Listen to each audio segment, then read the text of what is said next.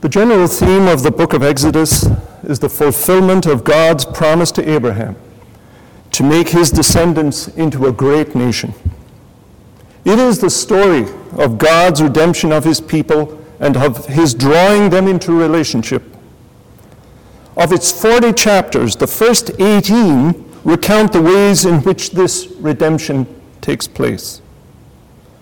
There is redemption from Egypt through the plagues, redemption from death through the Passover, redemption from destruction through the Red Sea, and redemption from the wilderness through God's provision. And it is to this last aspect of redemption that today's verses apply. Now, just to set the scene, here we have the Hebrews feeling euphoric after being delivered from their Egyptian oppressors. They have a sense of the freedom and possibility that this deliverance has brought. This is evident in the verses that come before in the songs of Moses and Miriam, celebrating God's act of rescue at the Red Sea. They are joyful and uplifted.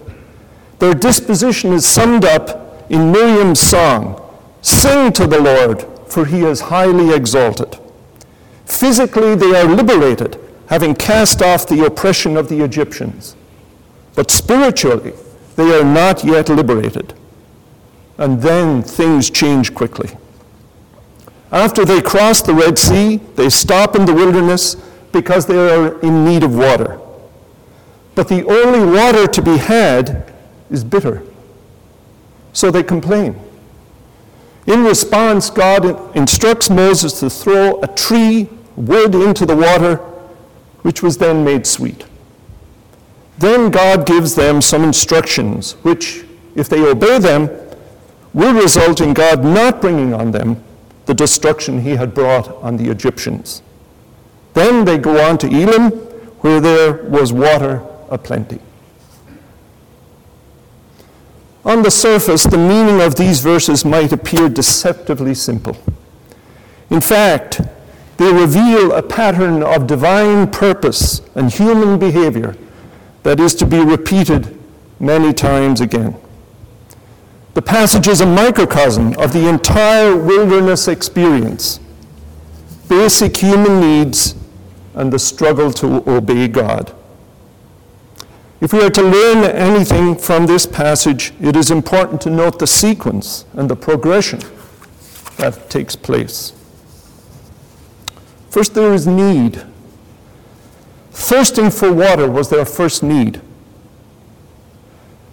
Remember that for the Hebrews, Egypt, although it had been a land of oppression, had also been a land of plenty with water in abundance. Then, after they are freed through the crossing of the Red Sea, everything changes.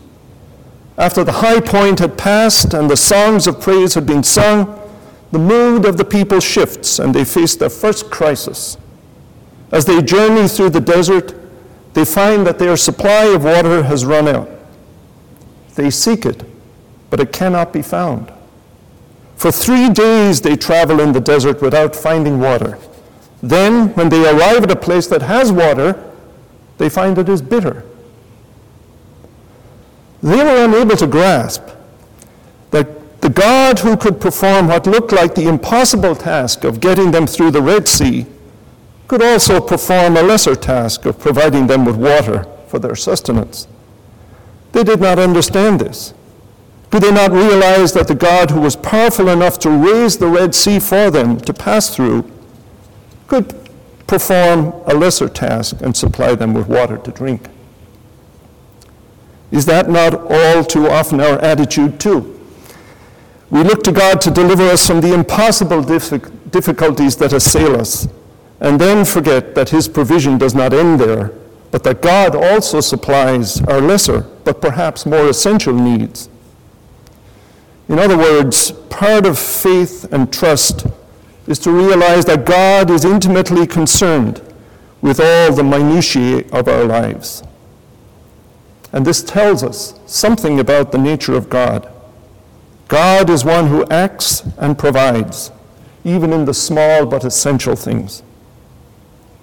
And in all this, God's desire is for us to seek Him and be dependent on Him alone, the source of living water. Second in the sequence here is complaint. Unfulfilled need leads to grumbling and discontent, just like in some of the Psalms. Instead of recognizing and trusting in God to deliver their every need, they grumble against Moses, asking, What are we to drink? They are hopeful as they see a pool ahead, only to be disappointed when they find it is too bitter to drink. So, if their first experience was the need for water, their second was disappointment when they found it, because it was bitter, the meaning of Marah. Not only was Marah a reminder of the bitter experiences in Egypt and of the bitter herbs used at Passover, but it represents a place of disappointment, failure, dashed hopes and expectations, and brokenness. The third aspect is intercession. Moses brings their complaint before God, and in response, God instructs him to toss the wood into the water, which he does obediently and it makes it sweet. Moses does what God commands, but without understanding why or how it was going to work, just like in earlier situations. He obeys, and this obedience leads to blessing and healing. And so we have need, complaint, and intercession. Fourthly, there is divine response and action. God responds to Moses' appeal God performs a miracle. And the result is that the water becomes sweet and the people's need is met. Then God follows up with rules. Meeting their need becomes the occasion for God to teach them something of Himself. To do so, God vows that the provision made for them will be repeated if they obey God's law. So the miracle is accompanied by the giving of rules for living in relationship, implying that rules are essential for a life giving relationship to thrive. What are the rules that God lays down? The people are cautioned to listen to God's word as Moses instructs them. If you listen carefully to the voice of the Lord your God and do what is right in his eyes, but not only listening, if you pay attention to his commands. And finally, not only listening and paying attention, but keeping all his decrees. Then, if these conditions of listening, attentiveness, and observance are present, then God promises, I will not bring on you any of the diseases I brought on the Egyptians, for I am the Lord who heals you. If we need to be reminded what obedience to God looks like. It is clearly stated here. All these things are attributes of obedience listening, paying attention, and keeping or observing. Obedience is made the basis of relationship. To obey God is to know God. And note again how God brought them to this point. First, there was their need then their complaint, then intercession, then divine response and action, followed up by the rules for building relationship. And then finally, God provides for them abundantly again. He brings them to Elim, a place with 12 springs of water and 70 palm trees.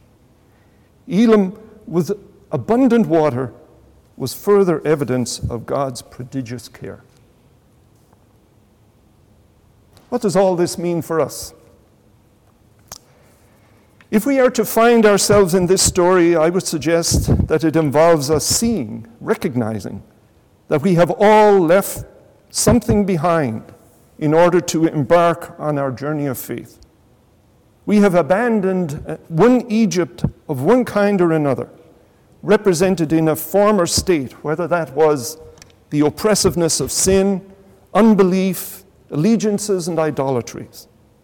We are now in a wilderness, poised between Marah and Elim. Marah, representing death, sin, and despair, is at one extreme, and at the other is Elim, representing life, redemption, and resurrection. And in between is that piece of wood tossed into the water, likely a porous log capable of absorbing impurities, just like Jesus on the wooden cross absorbed all our sins and cleansed us. We can't proceed to our Elim without going through the cross. And on that journey, God provides us with the rules and practices that deepen relationship through obedience. So that, in the end, in answer to the question posed by the people to Moses, What are we to drink?